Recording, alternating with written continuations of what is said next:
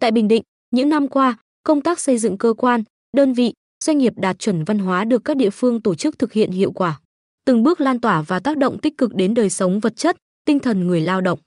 Có thể thấy, xây dựng môi trường văn hóa cơ quan, đơn vị, doanh nghiệp lành mạnh đã thực sự trở thành phong trào thi đua rộng lớn thu hút mọi tầng lớp nhân dân trên địa bàn tỉnh cùng tham gia.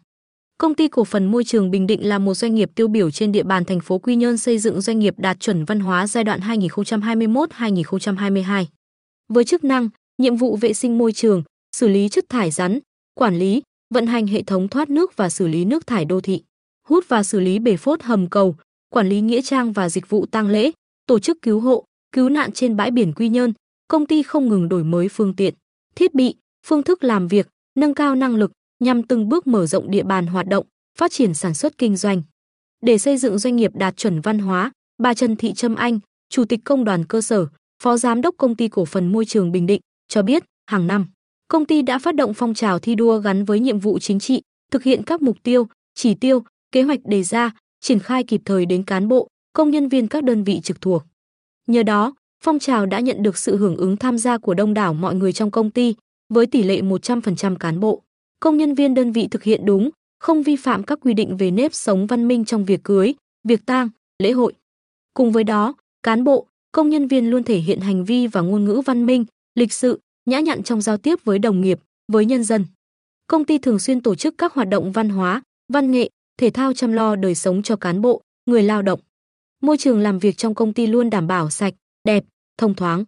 Công ty thường xuyên tuyên truyền, vận động cán bộ, công nhân viên tham gia tích cực các chương trình an sinh xã hội.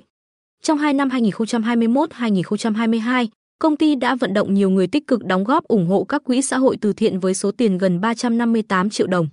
Bà Huỳnh Thị Anh Thảo, Phó Giám đốc Sở VH và TT nhấn mạnh, phong trào xây dựng cơ quan, đơn vị, doanh nghiệp đạt chuẩn văn hóa được xác định là một nội dung trọng tâm, cốt lõi của phong trào toàn dân đoàn kết xây dựng đời sống văn hóa.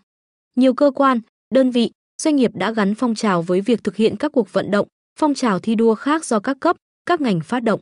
gắn với học tập và làm theo tư tưởng, đạo đức, phong cách Hồ Chí Minh và trách nhiệm nêu gương của cán bộ, đảng viên, thi đua lao động giỏi, lao động sáng tạo, phát huy sáng kiến, cải tiến kỹ thuật, xanh sạch đẹp, bảo đảm an toàn vệ sinh lao động, góp phần hoàn thành xuất sắc nhiệm vụ chính trị được giao.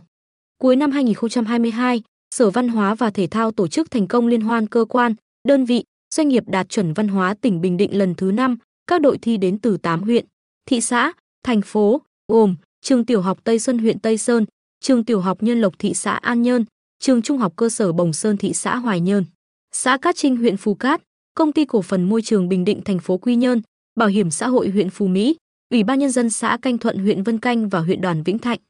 Đây là những cơ quan, đơn vị, doanh nghiệp được ủy ban nhân dân tỉnh công nhận lại đạt chuẩn văn hóa hoặc được Tổng Liên đoàn Lao động Việt Nam Ủy ban nhân dân tỉnh tặng bằng khen về thành tích xuất sắc trong xây dựng cơ quan, đơn vị, doanh nghiệp đạt chuẩn văn hóa. Thông qua liên hoan, các cơ quan, đơn vị, doanh nghiệp đạt chuẩn văn hóa có cơ hội giao lưu, học hỏi, qua đó nâng cao chất lượng công tác xây dựng cơ quan, đơn vị, doanh nghiệp đạt chuẩn, đẩy mạnh thực hiện phong trào toàn dân đoàn kết xây dựng đời sống văn hóa trên địa bàn tỉnh giai đoạn 2021-2026. Đánh dấu ghi nhận phong trào xây dựng cơ quan, đơn vị, doanh nghiệp đạt chuẩn văn hóa trên địa bàn tỉnh đã bước sang một giai đoạn mới với những kỳ vọng mới. Bà Thảo chia sẻ, đây cũng là giải pháp tạo động lực để mỗi cơ quan, đơn vị, doanh nghiệp phấn đấu, nâng cao hiệu quả công việc và hoàn thành tốt nhiệm vụ chính trị được giao.